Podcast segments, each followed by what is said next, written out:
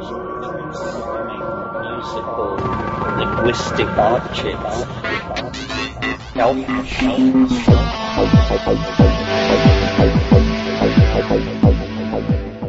Greetings from Cyberdelic Space. This is Lorenzo, and I'm your host here in the Psychedelic Salon. And I'd like to begin once again by thanking several of our fellow saloners whose uh, recent donations are going to be used to offset some of the expenses associated with these podcasts. And these wonderful people are Philip H., Marcus R., Kate M., and Arnold B. And I want to thank you one and all for your support of these podcasts from the Psychedelic Salon. You most certainly will not be forgotten. And so today we pick up with part three of Terence McKenna's September 1990 workshop that he titled History Ends in Green. So, uh, do you remember where we left off two weeks ago? Well, uh, neither do I, to tell you the truth. But since Terence's workshops were largely shaped by the questions that came from those in attendance, there isn't necessarily a theme or a plot that we need to keep up with. So uh, let's just jump right back in and listen again to a few of the ideas of the Bard McKenna. Into the light, into the light of bare naked truth. So um, there were questions outstanding when we parted this morning. So why don't we just take that up then? I used to drive up to Esalen in the 60s. I drove through Big Sur. There were thousands of hippies who lived in the woods in various states of grace. It seemed that they had, were actualizing the new paradigm of which you spoke. So I drove up yesterday. There was no hippies, not one. Uh, I don't think anybody's living in the woods here anymore. Where have they gone? What have we done wrong? The door seems to have slammed shut on that paradigm. And is it our fault? Well, I mean, as somebody who lived through all that, I, I, guess it was the hardest lesson that we had to learn was how big a revolution you can have and how quickly they can toss water on it and have business as usual. Uh, Erich Jantsch introduced me to the term metastable. And it certainly is true that many, many things are metastable. I mean, you think it looks easy to push it over, but when you start pushing, you discover that the Leaning Tower of Pisa goes 800 feet underground or something, and uh, it's not moving anywhere. Uh, I don't know. I think that there's a real constipation in the historical process. We talk about how the 20th century is this century of tremendous change and innovation, but actually, uh, they've been remarkably successful in forestalling any true outbreak of the future. I mean, the most science fiction moment in the 20th century, or one of the most science fiction moments to date, is probably 1939. I mean, if you think about 1939, if you think about the V-2 rockets raining down on London and Germany in the grip of a leader with a genetic race theory that he plans to establish for a thousand years, this is science fiction style talk, rocket bombs and master races and robot armies and all that stuff. Well, so then it was it was quenched. Fascism was sort of quenched. Actually, it infected everybody who got near it to the point that everybody was a fascist. But also, everybody went back to work, uh, realizing very self-centered ideals. In the United States, what had been what had happened was that paradise had been promised the generation that would defeat fascism. But because it isn't easy to deliver paradise, it had to be tacky. So then you get Levittown and the suburbs and modular building and Bauhaus styles of design. This is an effort to create, you know, a proletarian paradise. The Marxists talked proletarian paradise, but the American middle class actually created it during the 50s. Then in the 60s, what happened was, uh, well, the precondition for social upheaval seemed to be an extremely unpopular war being prosecuted thousands and thousands of miles from home. And then LSD, which was a unique phenomenon because so much could be made so easily. I mean, there are few weapons on earth, even gas. It's hard to create enough poison gas to kill a million people. A guy with a small bathroom can create enough LSD to stone a million people. But, but I think that what the lesson I drew from the 60s is that history can't be rushed and that history is not made by individuals, even righteous individuals. That, you, you know, what Shakespeare said, uh, uh, all the world's a stage and its people merely players. They have their entrances and their exits, and each man in his time plays many parts. It is a work of literature somehow. And the 60s, for all of what it was, it must be that it was only prelude and uh, and they managed to get the lid back on, but I think at great detriment to themselves because what's the change is like a gas. You know, if you plug the keyhole, it comes in under the door. If you plug under the door, it comes in over the transom. There's no end to it, and uh, and forestalling it makes it more violent. I mean, what I would like to see would be a conscious engineering of change where you actually anticipate social change and try and make it easier. As a perfect example is the stupid situation now in the Middle East. It's been known since the early Carter administration that we should uh, put policies in place which de-emphasize our need for Middle East oil. So for 20 years they looked at that situation and never did anything. Now they say they have to fight a world war because of that. Well, it, it's just bad management is what it is. But I think uh, I think that uh, this crisis in the Soviet Union and in the East Bloc countries, which was presented as a crisis of Marxism, is actually a crisis of centralized institutional control everywhere, and that uh, a lot of America's assumptions will be swept away.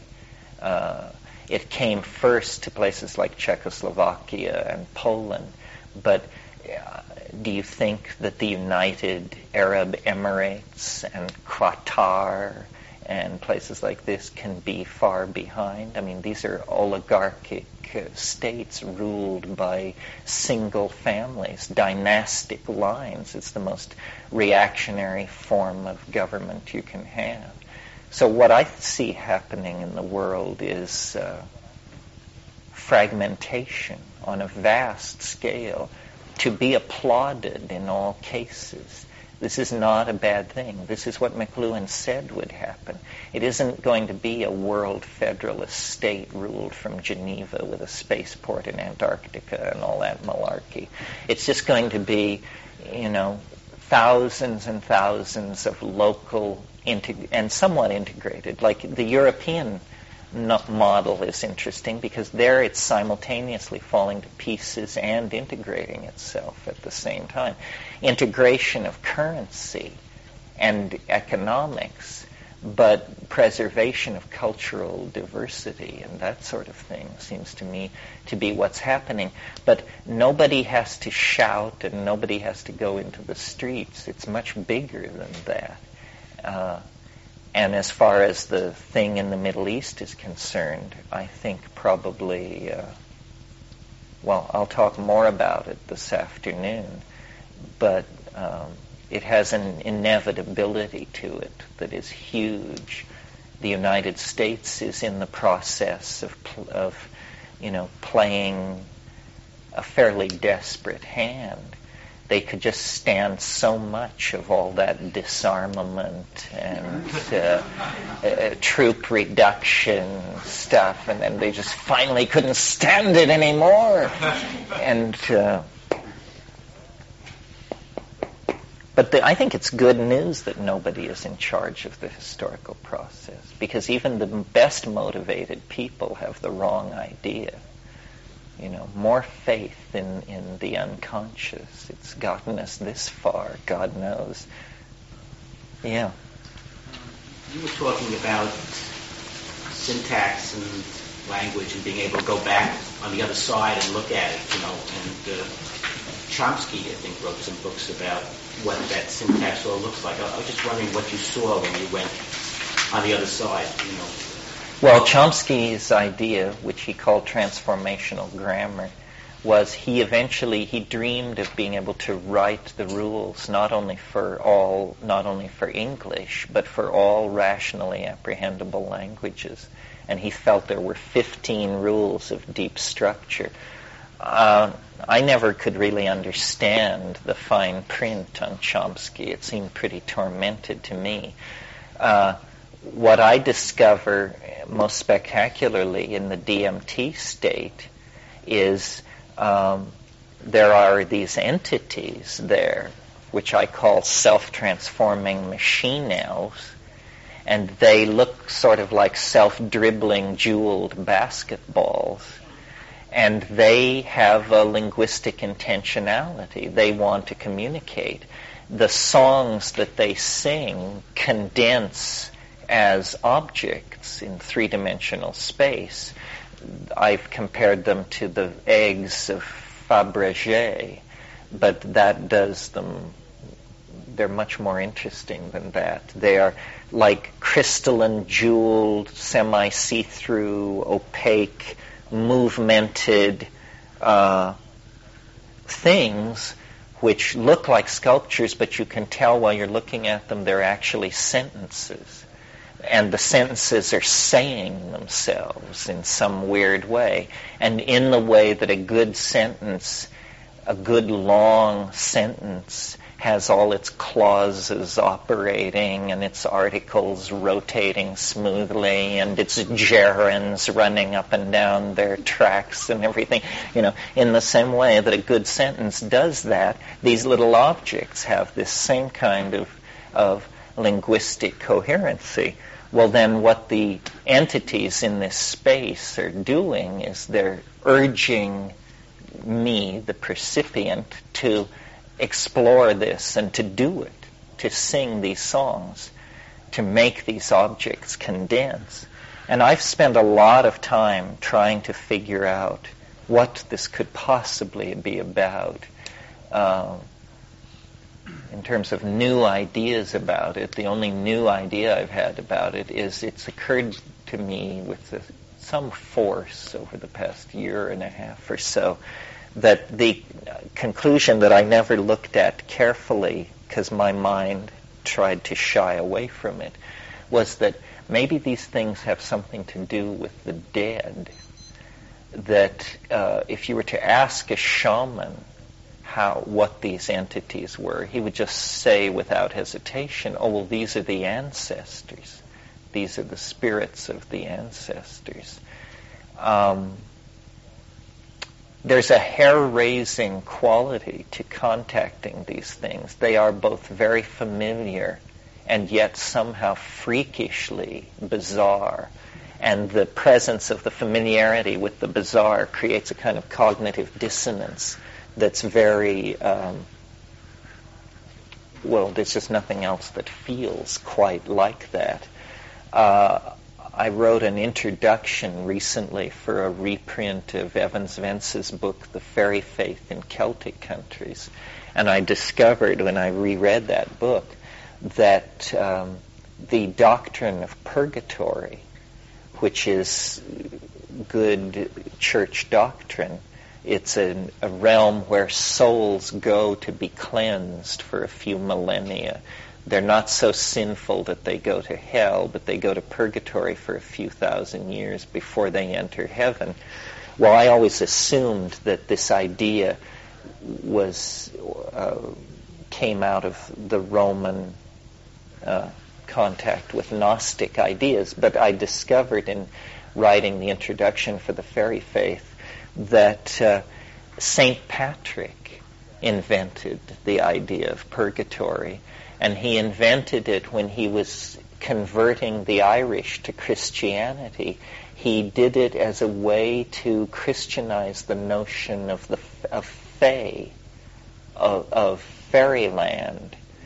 And the Celtic pure belief is that the dead go to a realm that is co-present all around us.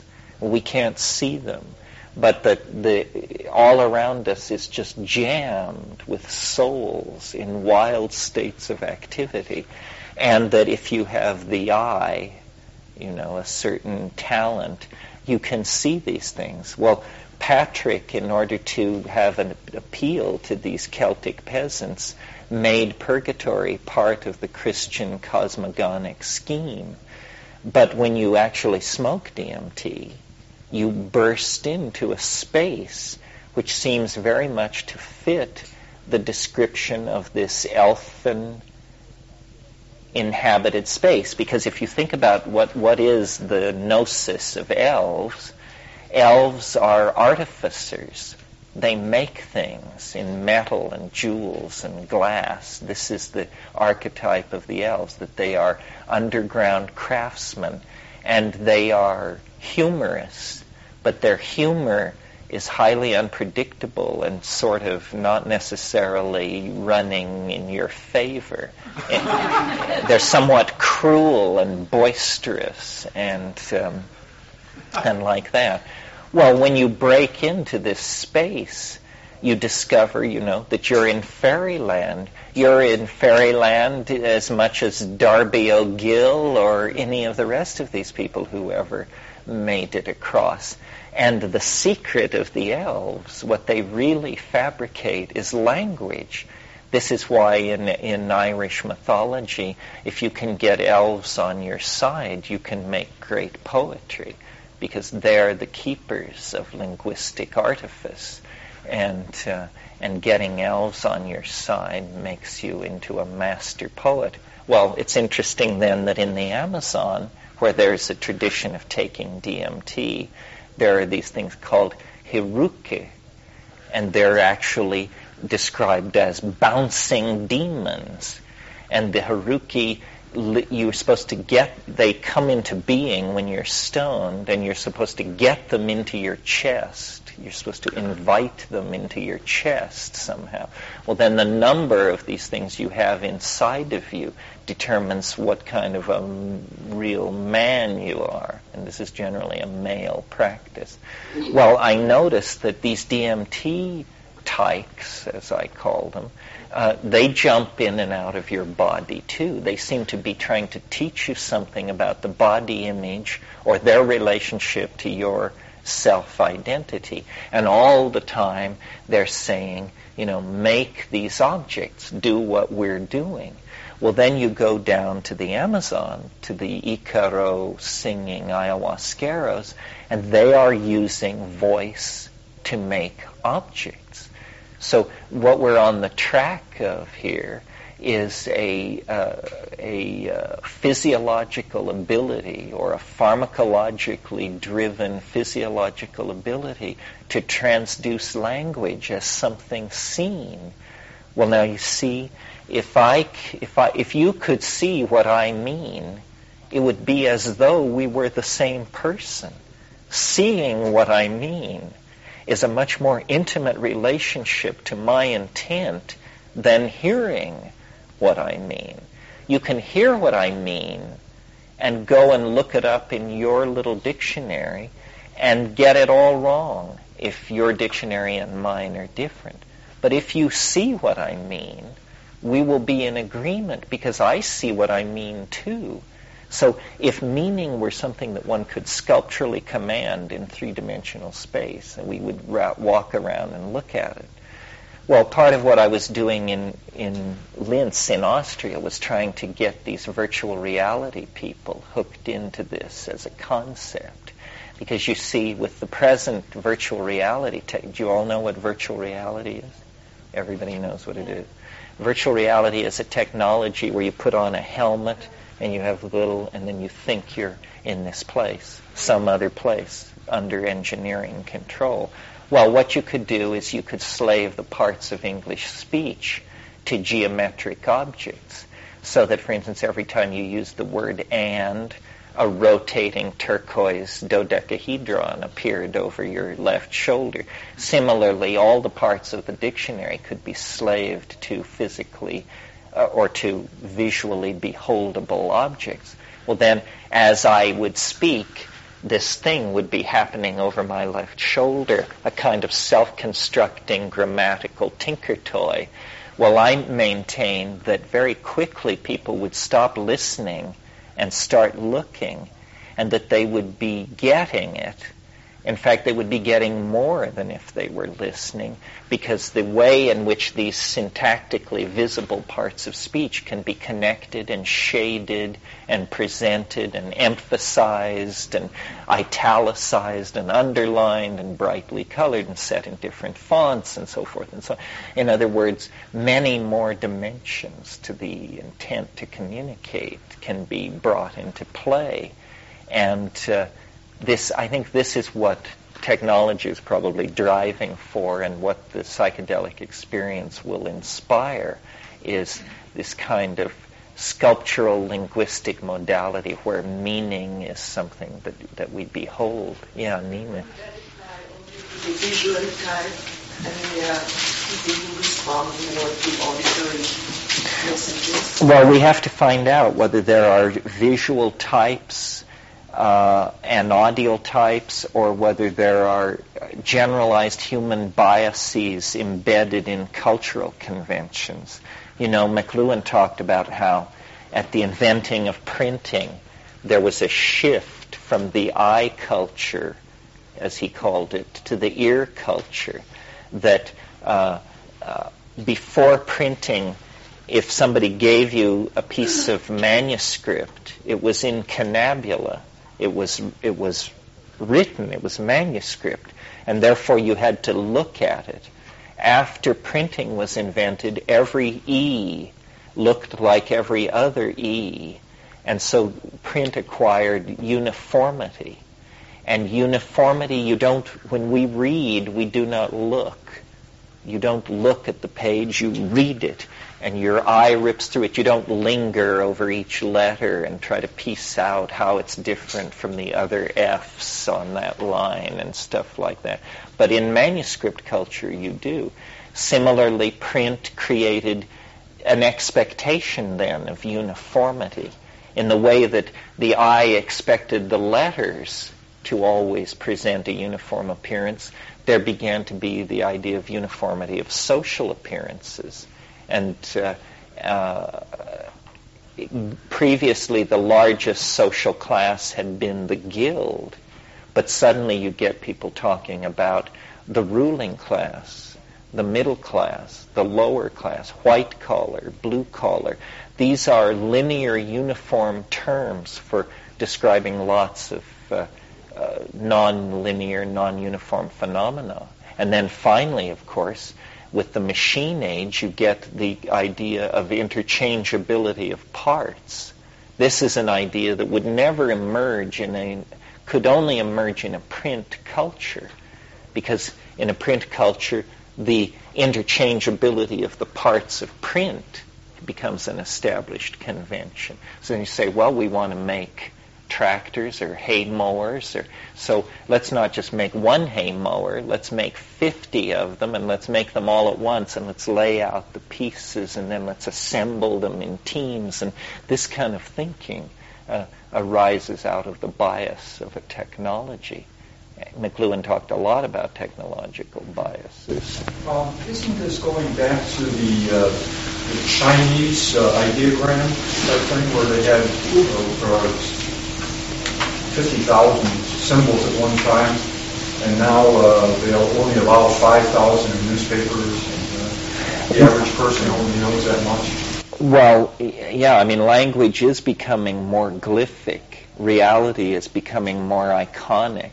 When you travel in Europe, you're aware that you're skating along on a thin surface of icons that if you're careful will never break through and let you down you know, you can read all this international jargon about where the dog can poop and not to smoke and not to open the window and so forth and so on. Yeah, uh, we need an iconic language, and we're tending back toward it. Now, an iconic language like Chinese has also undergone huge amounts of local conventionalization. So I don't think we're all going to end up learning Chinese unless it's going to return more to its ancient form. Mayan is an interesting case because Mayan is a rebus language where you use icons not to symbolize things but sounds.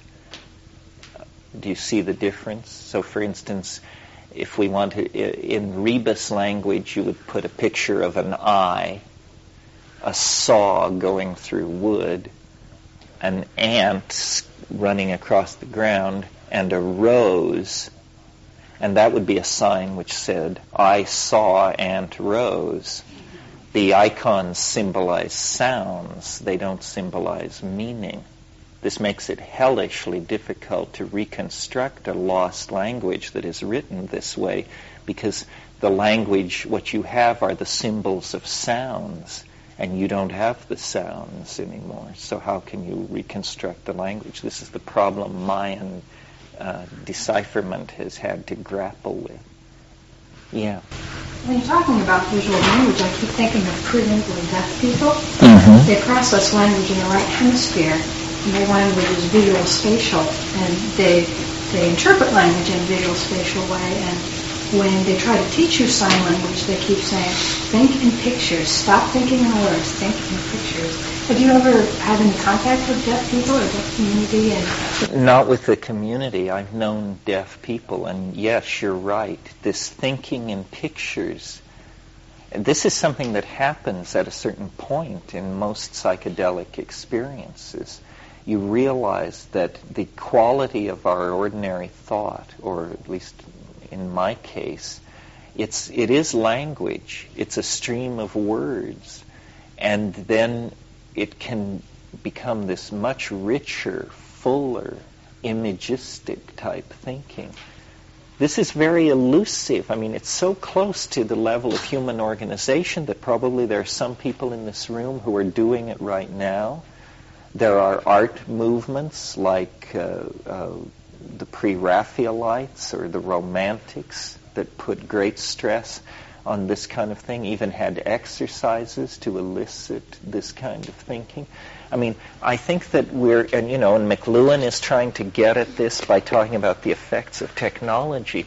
It's that we haven't realized just how fluid the mental modality is.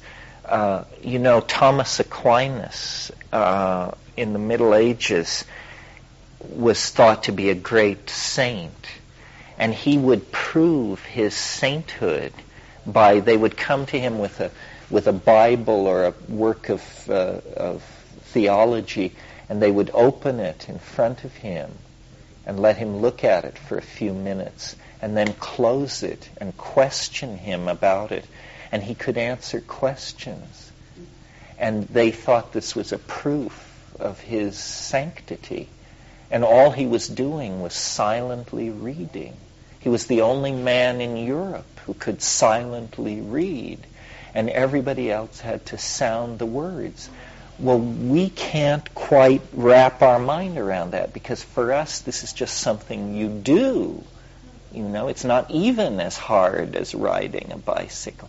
Well, how many of these things are there where we are down between narrow walls of expectation and just a little tweak of our programming would make a real difference. One of the things that fascinates me about the psychedelics that we haven't talked about at all this morning because it's kind of on a technical bent is how close the most interesting ones are to ordinary brain chemistry.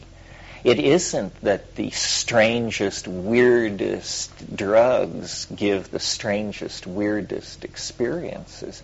No, the drugs that are most like what you have in your brain at this moment give the strangest, weirdest experiences. The ones that are just one tweaked atom away from ordinary consciousness are the ones that give the profound world-dissolving experiences. There, uh, so this suggests to me that what we deal with when we deal with psychedelics is future chemical states of mind, future ratios of neurotransmitters in the human brain? Is it that the 5-HT2 and A receptors for serotonin are slowly over time, centuries, being swapped out for uh, a receptor that will accept a, uh, a more energetic molecule like DMT? We know that DMT occurs in ordinary human metabolism, but we don't know why. Is it increasing over time? We don't know because we've only been measuring it 20 or 30 years. I mean, the place where evolution is going to be visible is in consciousness because this is where the chemistry is most delicately poised to uh, augment or suppress function. So, you know, we are we're very well set up to observe evolution and shift in conscious modalities. And this is no neutral, cooled out scientific endeavor. The rate at which we can do this probably determines the rate at which we can save ourselves and the planet from ruin. Um, music. You haven't mentioned the function of music in your non-linear uh, communication instead of verbosity? Well, music is, uh, you know, this very old form of art which appeals to this thing I'm talking about, not quite with the kind of linguistic specificity that maybe we would desire ultimately, but but lang- uh, music is a language of emotion that hovers between the seen and the heard um, pretty uh, ambiguously. I mean, for the Romantics, you know, they were they were one of these groups of people who talked about synesthesia. This is this technical term for the senses moving from one modality to another, tasting colors, feeling music, hearing light and uh, a lot of the uh, a lot of the talk in the 19th century among symbolists and pre-Raphaelites and romantics was about these synesthesias and how to trigger them. And strangely enough, this led to the first bout of psychedelic, quote unquote, psychedelic drug experimentation. It was the romantic pursuit of synesthesia through opium that created the first wave of, of opium addiction in literate English society. I mean, Coleridge and uh, and uh, De Quincey and these people were quite consciously trying to use drugs to create and push the definitions of art out further. Somebody said. Uh, architecture is frozen music, from which it must follow then that uh, music is uh, unfrozen architecture. Uh, the architectonic quality of hallucinations when they're driven by music is is very striking, and the way in which all these things come together, it has almost a kind of gothic elegance, the way tone can be used to create impressions of large vaulted space and this sort of thing. I mean, it's really an unexplored thing, and I think technology is going to teach us a lot about making that kind of art in particular. Yeah. Um, you talked about being in Czechoslovakia. Did you have an opportunity to talk with or studying the teachings of Václav Havel? Václav Havel couldn't see me because he had Margaret Thatcher. it's true. Um, frozen architecture. No, I mean Czechoslovakia is an interesting case because you can see, you know, Prague's reputation before the revolution was that it was the gloomiest city in Europe. And you can certainly see that it would have been a gloomy city if people had been marching around in uniforms and there had been bread lines and uh, fear and loathing. With communism gone, people stay up all night and dance in the streets and uh, and suddenly it just looks charming and unwashed and we just need to get the soot and industrial grime off all this Jugendstil and uh, Art Deco architecture and uh, it will be just fine. The thing about Czechoslovakia is, you know, if you scratch a Czech, you find a Celt because the Celts were there a long, long time ago, building fortresses on all the hills, and uh, and when you look at the people in large crowds, of which, my God, do they know how to get crowds together? There are crowds of them everywhere. They they have that same Celtic cast that you get at a West Coast Grateful Dead concert. You know, I mean, everybody has brown hair. Czechoslovakia was exciting because um, all these places have an opportunity to redefine freedom, to be even more free, you know, to push it further.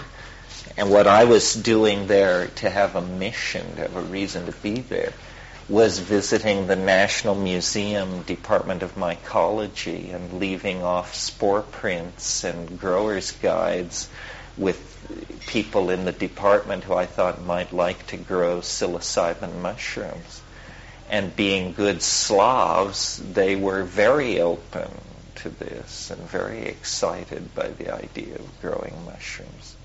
You know, cultures are, can be divided into mycophilic and mycophobic. And mycophobic cultures are like the English, for whom all mushrooms are toadstools, and you should put it down because you don't know where it's been.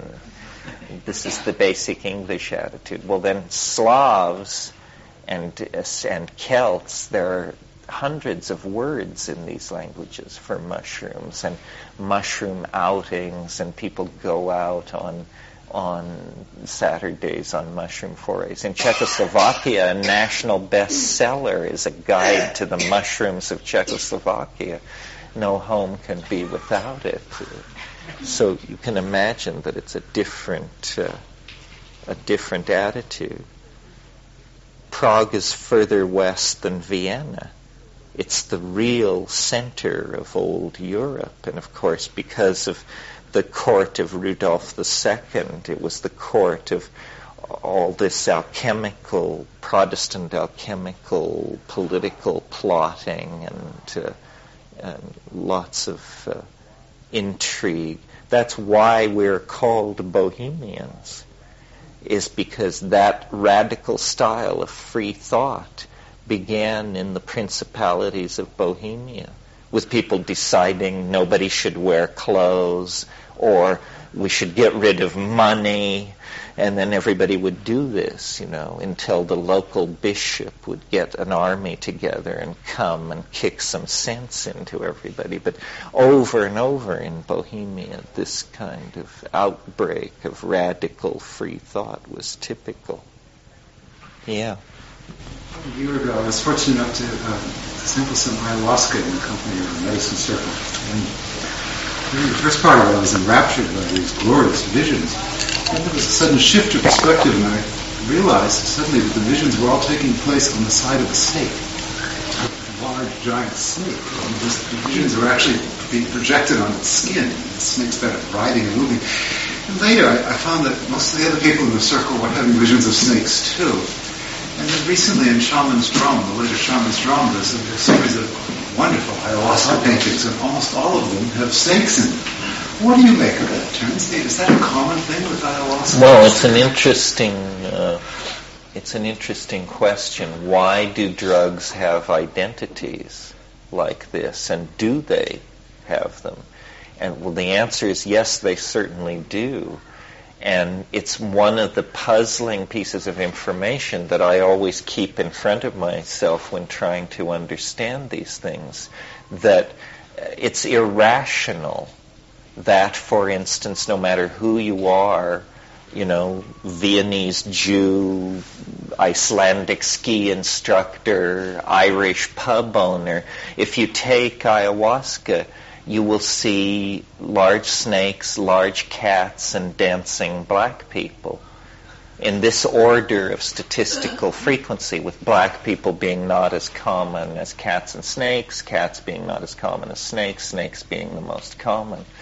Well, what's going on here? How can it be that a chemical compound that can be defined down to the quantum mechanical positions of the atoms nevertheless seems to have carry informational content of some sort? Well, I don't know. Um, but here is one possibility, and maybe there are others. Um, maybe this is support for Sheldrake's hypothesis of formative causation, that actually around the drug, a complex of ideas has accreted itself in some kind of psychological hyperspace. A pattern has been worn in hyperspace, which is the pattern of how this drug works. And it's really, in some sense, a composite of all the trips of all the people who ever took it. Well, since for the first 20,000 years, all the people who ever took ayahuasca had snake and jaguar fear as a major source of anxiety, we, we discover that up front. But of course, now why the dancing black people? This becomes less easy to understand. Well, this is the other possibility, see, that, that the reason these things are so message specific is that this is the plant. This is its presentation. Like with ayahuasca particularly, um, its language is visual. I mean, after a strong ayahuasca session, your eyes are bugging out of your head. It's like a visit to Madison Avenue to buy prints. I mean, you've just looked at so many prints and looked and looked and compared the Bruegel to the Bosch and the Bosch to the Buffon, all this stuff. You know, look, look, look. And, uh, but then, for instance, with mushrooms, it's actually verbal. It speaks. It tells you things in plain English, in a conversational mode. Um, I my I don't exa- I don't understand. The more I w- live, the longer I see of all this stuff, the less I feel that I understand of what is going on. Don't you think there's a consciousness in the plant? You mean a psychedelic plant like that? Oh, well, maybe all sorts of plants. I don't know, but it depends on. Yeah, but why? Why would it have one presentational mode over another? Because it's it's a particular chemical composite that becomes its its own unique uh, life force or, or composite biology or whatever. But that in that it has its own consciousness. Well, I guess this is what we're left with that these are the masks by which we understand these things. What happens with the mushroom is it always has a presentational personality. But then when you inquire, you discover that this presentational personality is created for your convenience. And that behind it lurks God knows what. And then when you begin to talk to it about that, that's when the trip turns off to the left and begins to get peculiar because you're inquiring into its inner nature. I mean, with the mushroom, you can actually say, show me more of what you really are. And immediately, the trip will take a turn away from the dancing mice and all that cheerful hypnagogic riffraff and towards something, you know, woo, say, okay, that's enough of who you really are. It, you know, reassure me now. so yeah, these things are like personalities, minds. But the question for me is, you know, it's such a strange way to communicate that here is a life form that it can't communicate unless you eat it, unless it's inside you. And then somehow the moray of its being and your being mesh together, and then these images spring into being. But it is in the very act of passing away, being consumed in your uh, metabolism. It's like some kind of act of love or something. Do you ever ask it what it's like having eaten you or being digested? What is it like to take a person? Well, I asked it once what it wanted to be called, and it said, "Call me Dorothy." And I, Dorothy, and I said, "Why?" And it said, "Because this seems like Oz to me." I just report these things. I don't know why it wanted to be called Dorothy or. When you say it turns left, when you take that point of inquiry, you know, the trip goes Uh huh. direction. And then you've had enough, enough or you say, all right, already, I want comfort. Could you say a little more about that? You mean how to steer it through these places? Well, or why do you want to turn back, or what's that, what is that experience? Well, you you have the feeling. It's a very complex feeling when you deal with the other. It's your friend, sort of, and it's predictable, sort of. But everything has this vibe about it where you don't want to push too much. I mean, I've given a lot of thought to trying to think about where have I had this feeling that I have when I meet the DMT elves. And it's a feeling of exhilaration, but caution, accomplishment, but doubt. And I decided that where I knew this feeling from was years ago in my dissolute youth as a hash trader in the back streets of Bombay we would enter into these labyrinths where these guys with shining eyes and deformed limbs would take us back into these warrens of streets. And they would know that we had enough money on our body to ransom them all for five years' income. And we would know that they knew.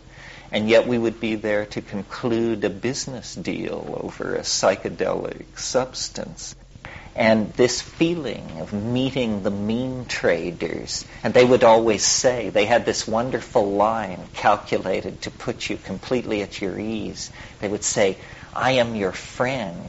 I am not like all the others.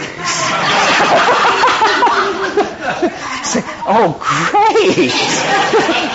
Wonderful! I feel so much better now. And that's what these elves are saying. They're saying, you know, don't listen to him or her. I'm your friend. I'm not like all the others. And, you know, you're clearly the new kid in town. I mean, you can barely sit up, and they're able to pick your pocket from 10 dimensions you don't even know exist. So you're trying to sort this out uh, in, in, uh, in good order. I wanted to go back to the uh, idea of assimilation, that in order to have this experience and, so forth, that it's, an, it's a process of digestion and assimilation. And that really is true of getting yourself to that consciousness, whatever you want to call it. And that's actually true of all the experiences one has. I mean, if you're reading a book, if you really want to get into it, you have to totally digest it. I mean, it's not literal, obviously. You don't eat the pages necessarily unless you're starving or something.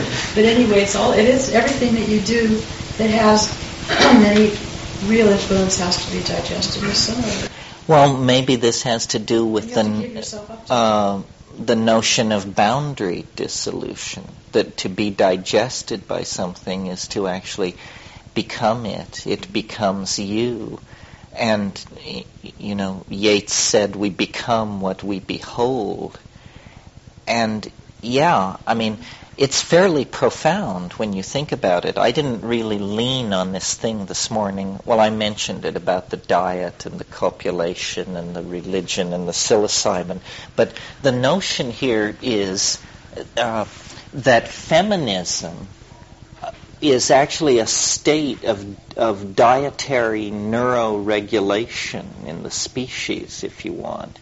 And that uh, be, because the feminine I associate with this state of boundary dissolution or potential state of boundary dissolution because feminine sexuality is based on the acceptance of penetration and the experience of giving birth is the experience of heavy boundary reorganization and so forth.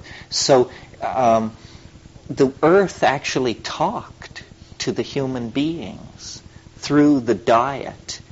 I mean, it's crude and awful to say it that way, but you see, because the psilocybin was in the diet, because the people were tribal, because there was pressure on hunting success and sexual uh, success and all this, the people were in a state of maximum attention directed toward the environment. And coming at them out of the environment was a mind, not an abstract mind, not as we imagine God, an old man with a beard, an abstract principle, all of this, but actually, you know, a friend and a comfort, uh, a feminine thing, not remote at all, not the creature of theology, but, the, but a creature of experience. And the, this, these feminine values were the values of the human group, and they were a, a kind of um, objectification, realization of the values in nature itself. And getting away from that uh, broke this bond that was very real and this breaking of this bond traumatized us. I mean, you can even use the language of uh, dysfunctional relationships, childhood trauma, abuse, that sort of thing. That in the infancy of the human species, there is a tremendous traumatic event. The tearing away of the human tribal family from this embeddedness in larger vegetable nature. And then once that happened, we had to make it up by ourselves, and we, you know, did a botched job of it. I mean, religion just became a way of berating people. Ethics became control. Government became coercion. Education became the inculcation of past mistakes, so forth and so on understandably, because we were, you could almost think of us as an ant society whose queen had been killed, but we don't notice it because it's not part of our species. We actually were an incipient symbiote to this invisible thing, and it still exists. It still exists in whatever dimensions are its own. I mean, is it the mushroom? Is it the sum total of organic life on the planet? Is it an extraterrestrial mind somehow here so long that it's as old as the continents? Whatever it is, it's still there. Well, then what human history and outbreaks of messianic hysteria and the prompting of visionary dreams and all of this stuff that sets us sitting bolt upright in the middle of the night is, is, you know, this thing can reach into the human world haltingly, hesitatingly, but plaintively, probingly, trying to, uh, trying to bring us back calling us to some kind of return, trying to reconnect the broken circuit of history. And this is what is the cause of all the nostalgia for paradise, you know, the belief in a vanished Eden, a lost Atlantis, so forth and so on, and all the utopian yearning, the belief that, you know, the extraterrestrials will come and kiss it and make it well, that we will somehow be rescued from our own folly, that dead Galilean politicians will walk again among us. And all of these ideas that are overthrow of natural law for the purpose of saving us in a drama of cosmic redemption. Well, it's like a psychological um, process. It's like somebody digging into their stuff. And you know, we all start out with the assumption that our childhood was perfectly normal and our parents were fine people. And then you start digging and separating and working and looking, and then the picture becomes much more complicated. And I think the human attitude toward drugs, the fact that we can addict to 40 or 50 substances and do, I mean, yes, other animals form addictions of various sorts, but nothing like this. I mean, clearly we are in a state of permanent chemical disequilibrium. We will gnaw door handles, sniff paint thinner, uh, you know, tobacco, heroin, you name it, thousands of alkaloids, bury, you know, dig up stuff the pig wouldn't eat, and then pickle that, and then eat that. I mean, all this, uh, all this anxiety and disease around the problem of food is that we're looking, we're looking for something. Well, then every time somebody finds it, then a huge shriek goes up from the body politic that it's illegal what you found. It's unacceptable. You know, this behavior cannot be tolerated. Uh, people who smoke uh, joints of marijuana, the chief of police in Los Angeles wants them shot like dogs in public places in order to keep public order. Well, what we've got here, folks, is a lot of serious anxiety around states of mind, clearly. And um, it's a rupture from the synthetic. I mean, it's a rupture from the organic, creating totally synthetic realities on every level for people. That's, that's part of what happens when you're separated from the organic. You mean a rupture into history of this material? Well, I mean, because they have been separated from psychedelics and from the or it's like being separated from the organic life. From the na- it's the same thing as being separated from nature, from themselves, and then they're open to synthetic realities on every level. Well, it's an extreme uh, an extreme case of alienation. Yeah. Over like a thousand years. I mean, yes, we're so alienated, we don't even know how alienated we are. I mean, things built into our language like the subject object dualism, the assumption of science, you know, that spirit doesn't exist. This is what they've been busy at for the last 400 years is exercising spirit. In the, from the late medieval cosmology, we inherit a world entirely uh, animate with spirit and angelic beings running up ladders and performing all kinds of miraculous tasks and things. And then with Descartes, you know, you get this grudging uh, admission that, well, maybe the soul touches matter at just one place in the pineal gland of each one of us. There's this magic trip hammer, and there the little angel performs the uh, forbidden transduction. And so, and then 50 years after Descartes, then they say, well, no, no, that was the naive part of his thinking. We're going to get rid of that. And now we understand that spirit was an illusion of the ontologically naive mind, and there's only force and momentum. And uh, then you have permission to commit all kinds of atrocities against nature although the permission to commit these atrocities has been present in the Western tradition for a very, very long time. I mean, you go back to Gilgamesh, and you discover the, the what's going on in Gilgamesh is that uh, Gilgamesh rejects the goddess, and the goddess sends the bull as her emissary to Gilgamesh, which I take to be a symbol of the mushroom, obviously. And Gilgamesh rejects the cosmic bull, rejects the goddess, and then he gets his shaman friend, Enkidu, who's very reluctant about this enterprise, and he says, you know what we need to do? I have a great idea. Let's go into the wilderness, and you'll help me, and we'll cut down the tree of life. And this is what they do. This is on, you know, cuneiform tablets that are dug out of the Ur level of our civilization. And what they're plotting and scheming is two clowns want to cut down the tree of life. So uh, this alienation goes very deep. That's why the psychedelic experience is illegal and repressed and suspect. It's because nothing less than the whole kit and caboodle of this civilization hangs in the balance against it.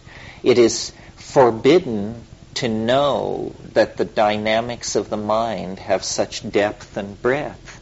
We are supposed to live in a narrow canyon of consciousness, walled in between awake and asleep, and anything else is considered pathological and we make a little place for artists as long as they don't get too uppity or obscene, and otherwise it's all closed off. Well, you know, breaking into this is, uh, breaking through this is this recapturing of the birthright that I've been talking about. Other other comments, yeah.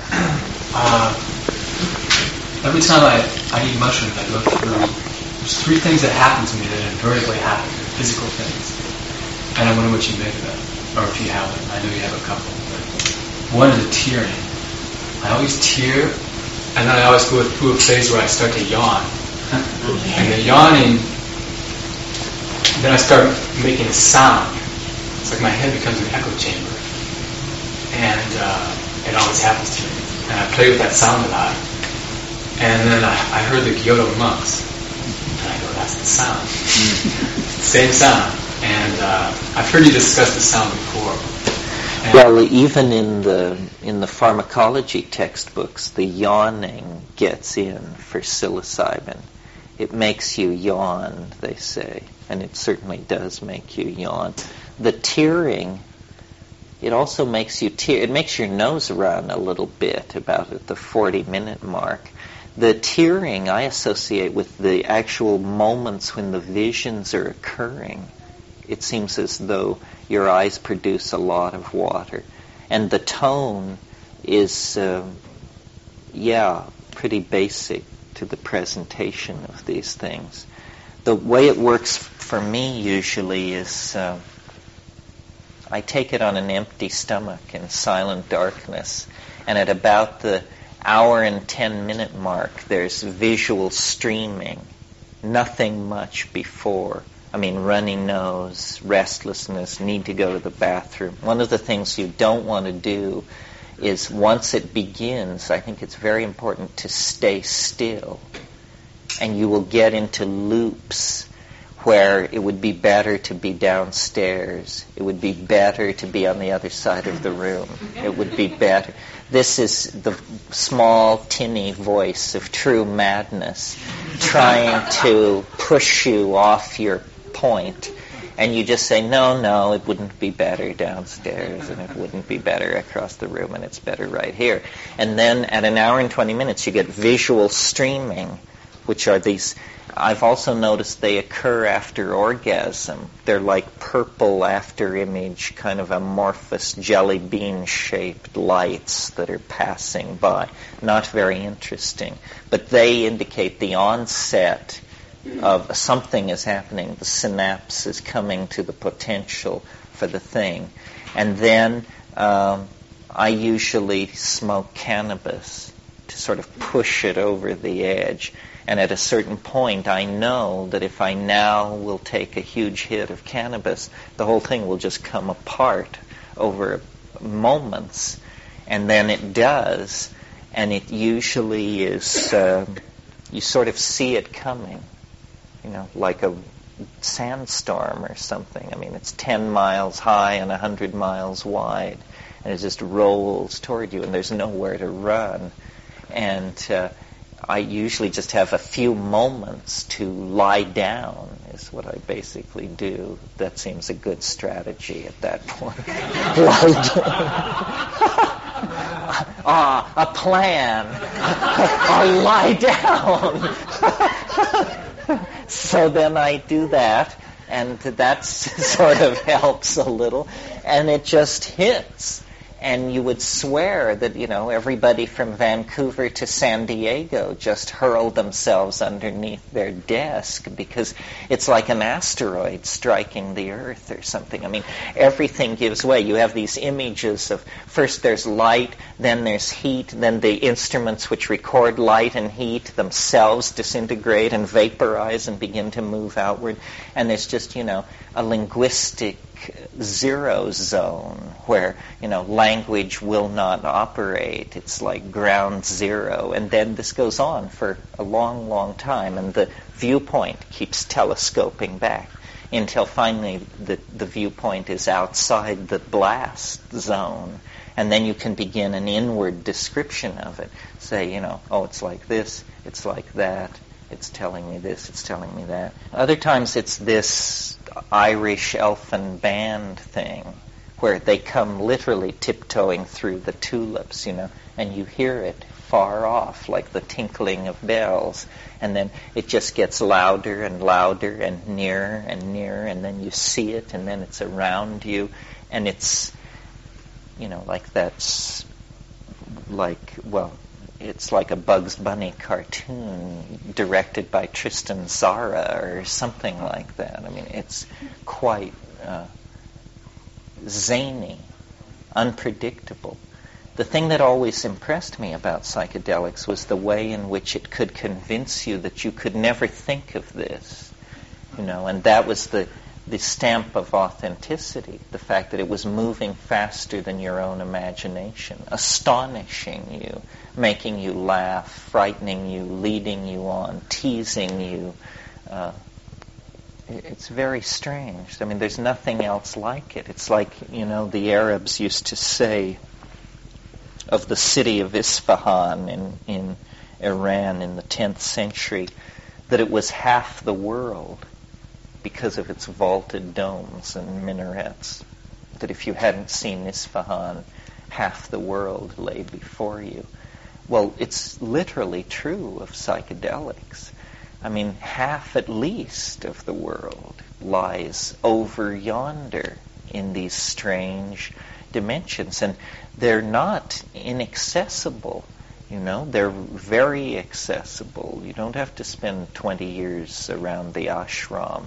And yet, my goodness, we maintain decorum around them and to don't break protocol and behave ourselves in the presence of it. I mean, even those of us who are supposed experts or accounted great explorers of it spend nine times as many as much time talking about it as doing it. You may be sure. So. Uh, you know, it's just a kind of a cultural blind spot, seeming to a person like myself very important, to someone else extraordinarily trivial. I mean, there was even a book published on the drug problem recently called America's Great Drug War by Treadlock, Treadwell, Treadwell, who's a good guy. He wants legalization. He's a good guy. But there's no entry for psychedelic drugs, no entry for LSD, no entry for mescaline. It's not what they're talking about, not what they're worrying about. The, even the people who want drugs legalized do it with this kind of, okay, you know, this attitude. We're defeated. We'll legalize drugs. Screw it. That's it. Go ruin yourselves now. There's no, no notion of hope, no notion of a pharmacological engineering of consciousness to any reasonable end. It's just, you know, if you're not willing to go it alone with God's grace, well, then you're just consigned to the road to hell. Yeah.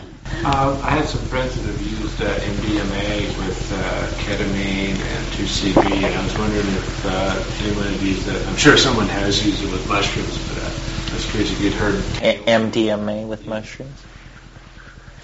Um, uh, let me see if I can remember. I can't really remember um, anybody specifically doing that. All these things get done. I always, I sort of try to warn people off of these things, and I'm a terrible party pooper because I'm just such an obsessed person that all I really care about is this very narrow psychedelic effect. There are a lot of weird altered states of consciousness around. Many of them, you know, drug induced, and a whole spectrum of them alcohol induced. Um, yeah. That combination of ecstasy and mushrooms. How was that? Well, I felt that right away that like the mushroom was just felt sullied. Sullied. I was sullied, but I felt I violated this relationship because I cultivated this relationship with the mushroom. And it says, what is this doing here? This, who is this cheap trollop that you've dragged in? uh, it wasn't pleasant because they both were at odds, and uh, it was just an energy block. Yeah, synergies are a sort of unexplored area because there are so many of them. You all understand synergies are what happens when you rub two drugs or more together. And very weird things happen, but they're not very controllable or repeatable. Um, my what I always say to people about choosing drugs and strategies for bringing drugs into your life and your program of spiritual development or self-exploration or whatever is um, the most interesting drugs are the ones that occur in plants. That the occurrence of a drug in a plant shows that it has a certain affinity to organic life. Uh, but that doesn't mean that there aren't hellacious toxins in some plants. I mean, there's curare, there's strychnine, there's cyanide. These are plant byproducts as well. But nevertheless, as a first pass, it's important that a compound occur in a plant. Well, then the next thing is, does it have a history of human usage? And the interesting ones almost all do. Um, psilocybin, used in Mexico for millennia. Other parts of the world, it's probably for a very long time, although the evidence is less clear. Mes peyote has a long history of usage in the American Southwest. Uh, cannabis is, goes back millennia, so does opiate use. So then, do these things have a history of human usage and even specifically shamanic usage? And then, to my mind, the really interesting question are do they have an affinity to ordinary brain chemistry? Do they, uh, because, and I mentioned this this morning, the strongest drugs are the ones most like ordinary brain chemistry. The most extreme case being DMT. DMT only lasts seven to ten minutes, and yet it's the most profound dislocation of reality that you can undergo. Well, why is it that it is both so profound and so quickly quenched in the organism? It's because uh, in the human brain, biopathways exist which recognize and degrade this very readily because they are there all the time performing this function on DMT. So, it, to my mind, you know, it isn't that you sail out toward the most synthetic or complex or chelated molecules, but that in fact these things are highly suspect. That what we're trying to do is actually tweak consciousness, do reverence to the physical brain, but tweak consciousness as little as possible to get the desired effect one of the really fascinating things about DMT, I think, is that once someone has smoked it, once someone has had this experience, you can have a dream in which it is introduced into the dream as a theme, DMT, and then you actually smoke it in the dream and it actually happens in the dream. And I don't know of any other drug that this is true of. And it's what it says to me is that even though this is an extremely radical psychedelic experience, apparently the chemistry that is the precondition for it is just under the surface, almost within reach of conscious awareness. I mean, I've sat down at times and thought about smoking DMT and tried to invoke it and never succeeded the way I've succeeded in a lucid dream doing that.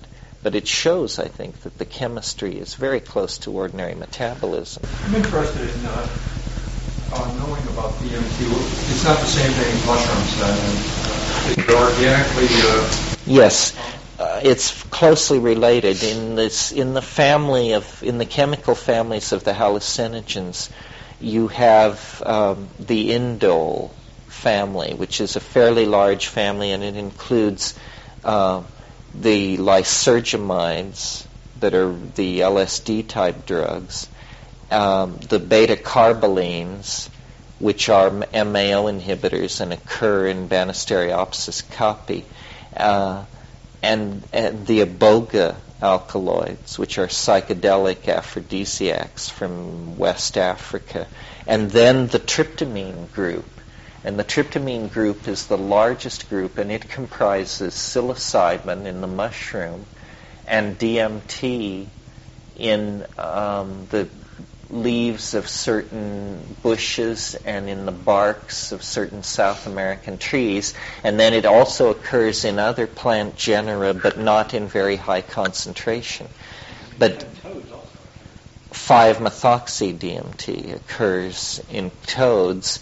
5-methoxy DMT uh, is interesting. It's recently had a kind of vogue because people discovered they could collect the uh, exudate from the toad and dry it on their windshield and scrape it off and then smoke it up and or sell it for about eighty dollars a gram. Uh, it's a big thing in Florida. Looking for mushrooms, and now they're out in the pharmacy. They're out there licking toads. Well, nobody actually licks toads. That's just a slander.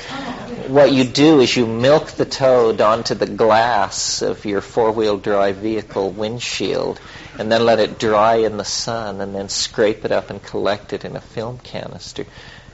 I I know people who really like 5-MeO DMT. I don't care for it. I find it uh, weirdly empty. It's not visionary like DMT. DMT is a chaos of hallucination. It is the most hallucinogenic compound there is. I mean, it's just hallucinations stacked on top of each other. I mean, in every angle, tiny demons are seen to be performing elaborate calisthenic exercises. And, you know, much else is happening. But when you do 5-MeO DMT, for me in it at any rate, it was like this feeling. Yes, it feels like DMT. Yes, my heart is racing just like DMT. Yes, yes, yes. No, no. Nothing happened. It didn't do the thing.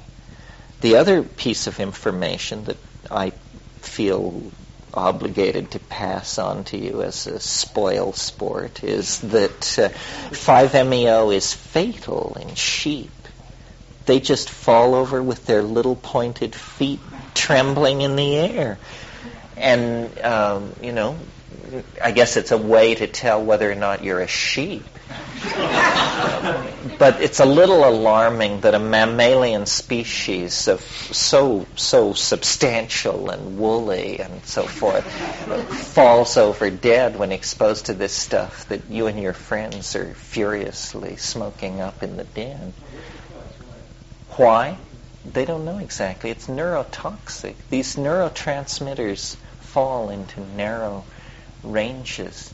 Sheep are sensitive to a lot of stuff. That's why they're always dropping nerve gas on them and stuff like that, because they seem to have a, a fairly narrow uh, tolerance to neurotoxins. It's somewhat alarming, you know. Not D- not 5-MeO DMT, not DMT. How different are they? Well, just the difference of that methoxy group in the five position. But, uh, you know, this is why sheep get staggers and die, because they're eating phalaris species, grass species, with low amounts of 5-MeO in them. And they're always getting staggers and getting problems with them. Anything else? Yeah. Physical side effects from the mushrooms. Well, one of the things you have to understand is that research on psychedelics is, is illegal and not even encouraged among professionals. So a lot of what's known is anecdotal. Um, whenever you talk about the side effects of any drug, you have to realize that people are highly variable. So tolerant and drugs are the area where these differences between people show up dramatically. Generally, psilocybin is thought to be a fairly safe compound. In terms of crude measures of its safety, it's very safe. I mean, for instance, the way pharmacologists talk about drugs is they talk about what's called the LD50. This is the horrible concept of if you have a hundred mice how many, how much of this drug do you have to give these hundred mice so that 50 die? The LD 50, the lethal dose 50. Well, for psilocybin, it's huge. I mean, hundreds of milligrams per kilogram of body weight. So that's not a possibility. That's the cheerful news from the world of reductionist pharmacology. The problem is that when you get out there, the whole religion of taking these things holds that science doesn't know what it's talking about. So when you get out there and you have the complete and total conviction that you're dying, then you have to grapple with this. And the thing is, it's always completely convincing. And um, this is just something that it seems to put one through occasionally you don't get much sympathy from straight people. I mean, they say, well, psychedelic drugs, isn't that the bit? You think you're in heaven, then you think you're dying, then you think you're God, then you think you're dying. And I thought that was what is supposed to happen. Well, as we know, you try to steer around that. If there are episodes of fear, the only thing you can do is sit it out and breathe it out and sing it out the one thing people shouldn't do is clench up and hunker down and just go into the fetal position and stay. What you want to do is circulate a huge amount of energy and oxygen through your body by singing. This is what shamans do when they get into difficult places. Is they sing their way through it. And uh, and it is ambiguous. It is complicated to go into these places. I don't think anybody voyages repeatedly into these psychedelic spaces without getting into some fairly weird stuff. What kind of songs do I sing? Um, they're usually based pretty much on the tonality of the situation and getting and finding a tone that I can ride out of the situation. So, and they're synesthetic. I mean, um, a tone like. You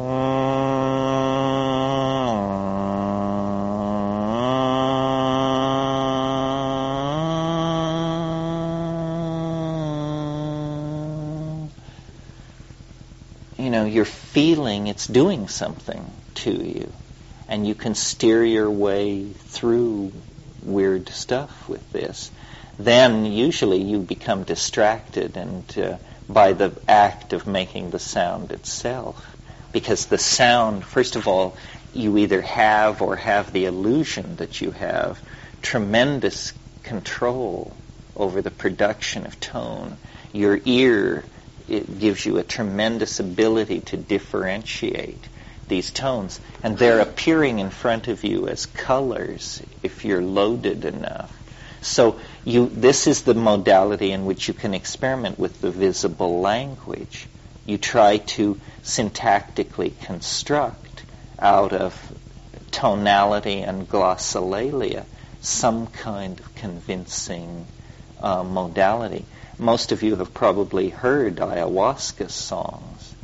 I mean, wane, wane, wane te, sinji te, sinji, sinji, sinji te.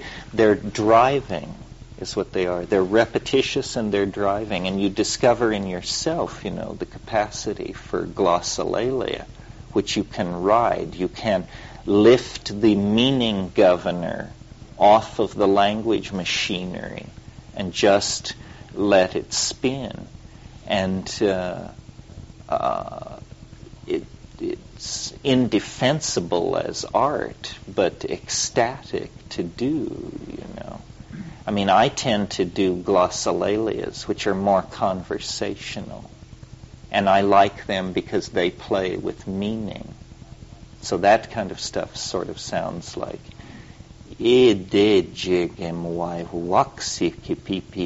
if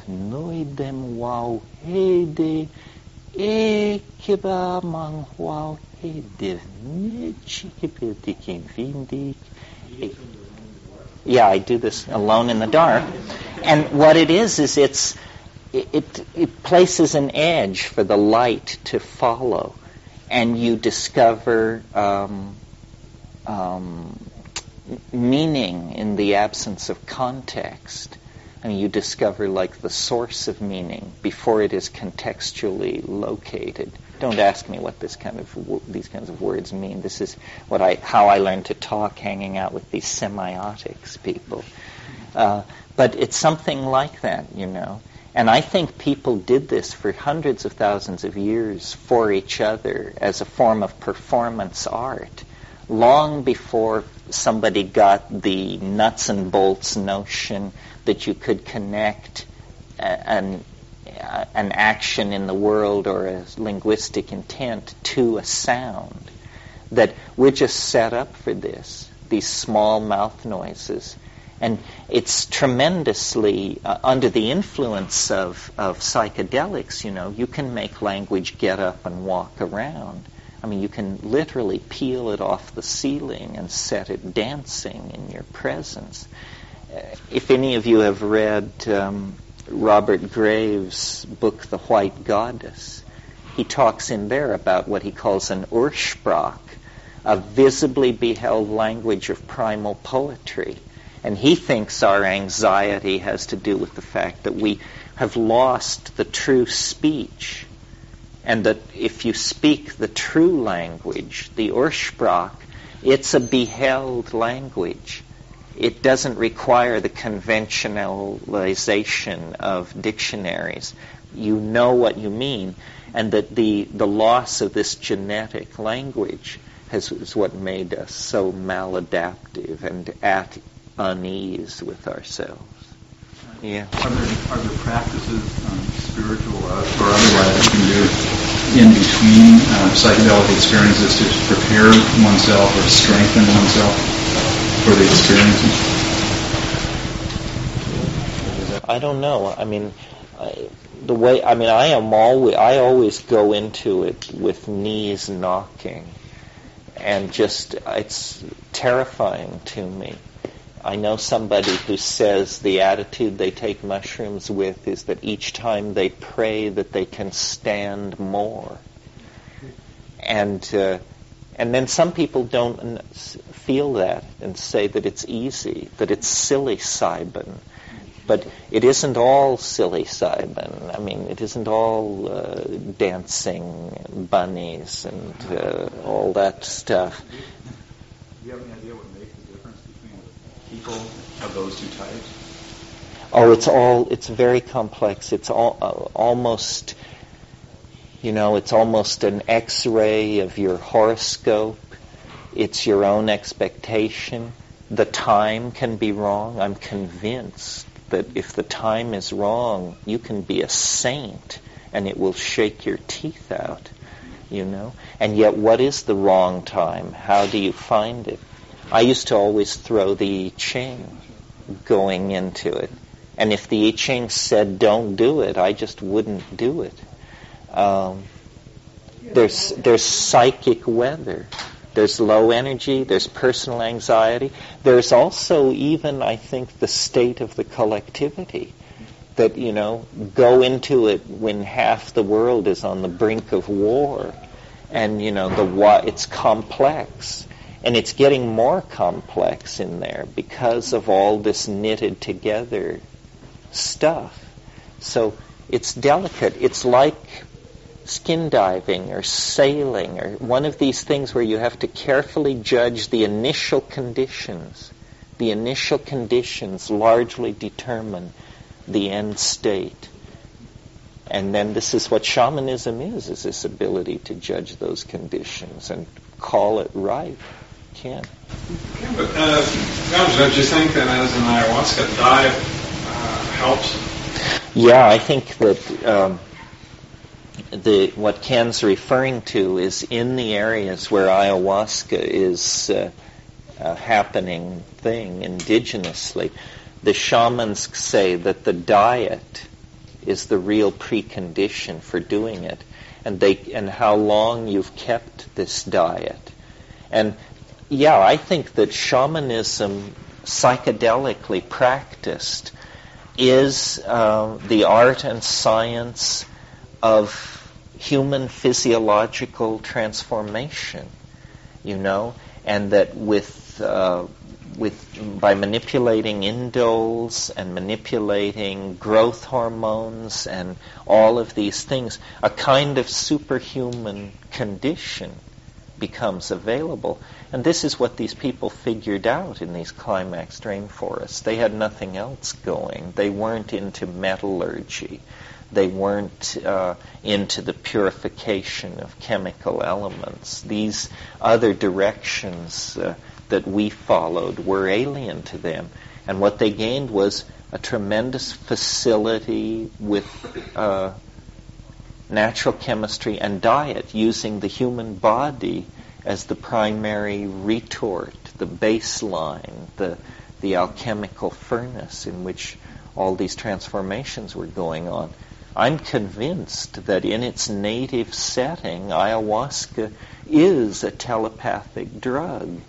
I mean, people, small groups of tribal people are taking this thing and making group decisions based on group hallucinations, based on the collective database of the, of the tribal group they're seeing the information from a higher dimensional space. But this is a kind of telepathy. You're listening to the Psychedelic Salon, where people are changing their lives one thought at a time. Just now we heard Terence talk about there being such a thing as psychic weather, and uh, that he took it into account before he ingested a psychoactive substance. Well, I hope that your personal dictionary translated the words psychic weather into the more common term mindset. You know, whenever we talk about set and setting, the set that we are talking about is this psychic weather, which uh, I have to say uh, strikes me as a somewhat better term than mindset. For me, uh, mindset can mean a lot of things. But I think that anyone, man or woman, who has ever been in a long term relationship knows exactly what is meant by psychic weather. you wouldn't take a fragile little boat out on the ocean when a big storm was taking place.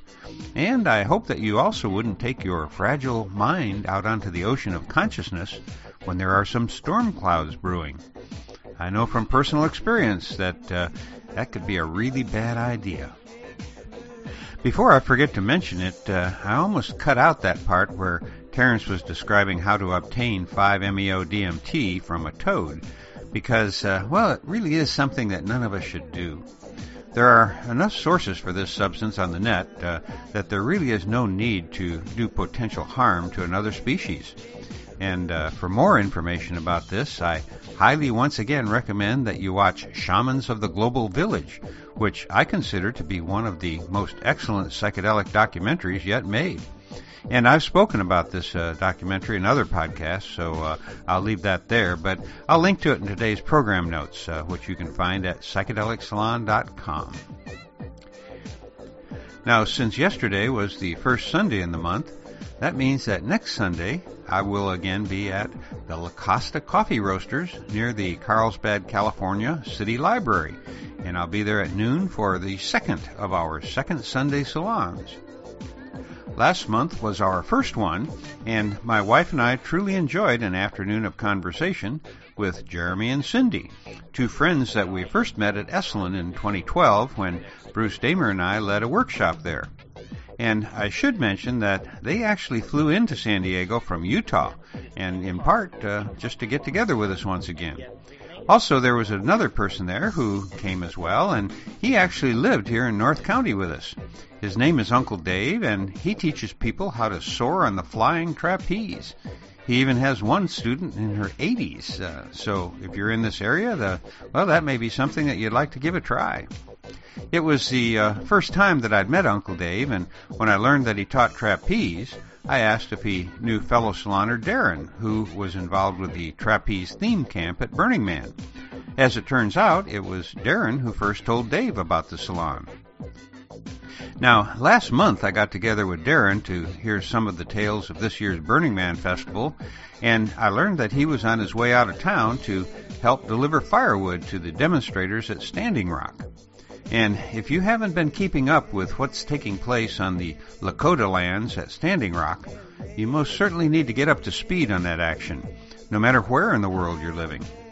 As you know, indigenous people all over the world are still having what little land they have left being taken away from them. At Standing Rock, the dispute is between the people who have been living on that land since long before any white people set foot on this continent and Big Oil.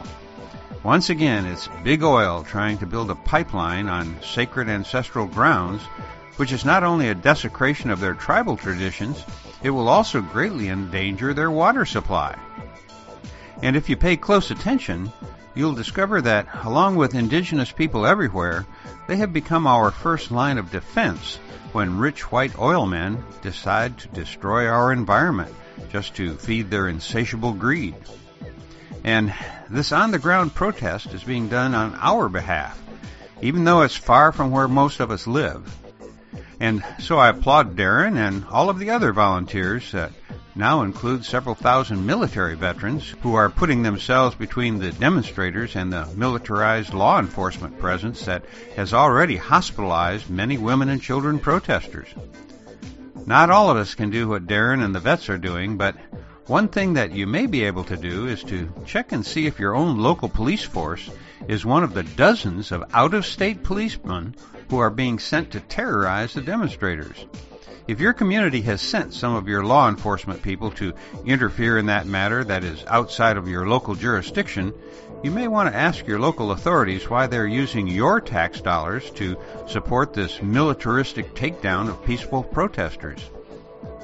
And just because the current president, after many months of delay and many serious injuries to demonstrators, has temporarily prevented big oil goons from proceeding, that Trump guy has signaled that he will reverse this decision and let big oil take over even more of the lands of our long suffering indigenous fellow citizens. I think it's time to begin getting a little noisy. And for now, this is Lorenzo signing off from Cyberdelic Space. Be well, my friends.